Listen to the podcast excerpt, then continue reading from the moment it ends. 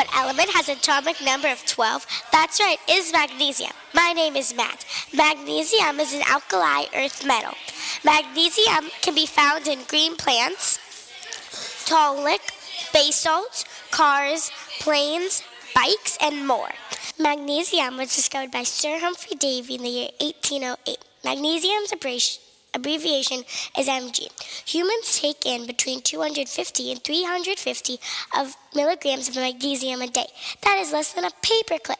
Dust explosion is possible if in powder or granulated form mixed with air. There is no evidence that magnesium produces stomach poisoning. Magnesium as a powder can be hazardous to health. If you burn magnesium without fire glasses, you may result in welder's flash due to intense white flame. Chemistry jokes are so damn funny. I slapped my knee on that one.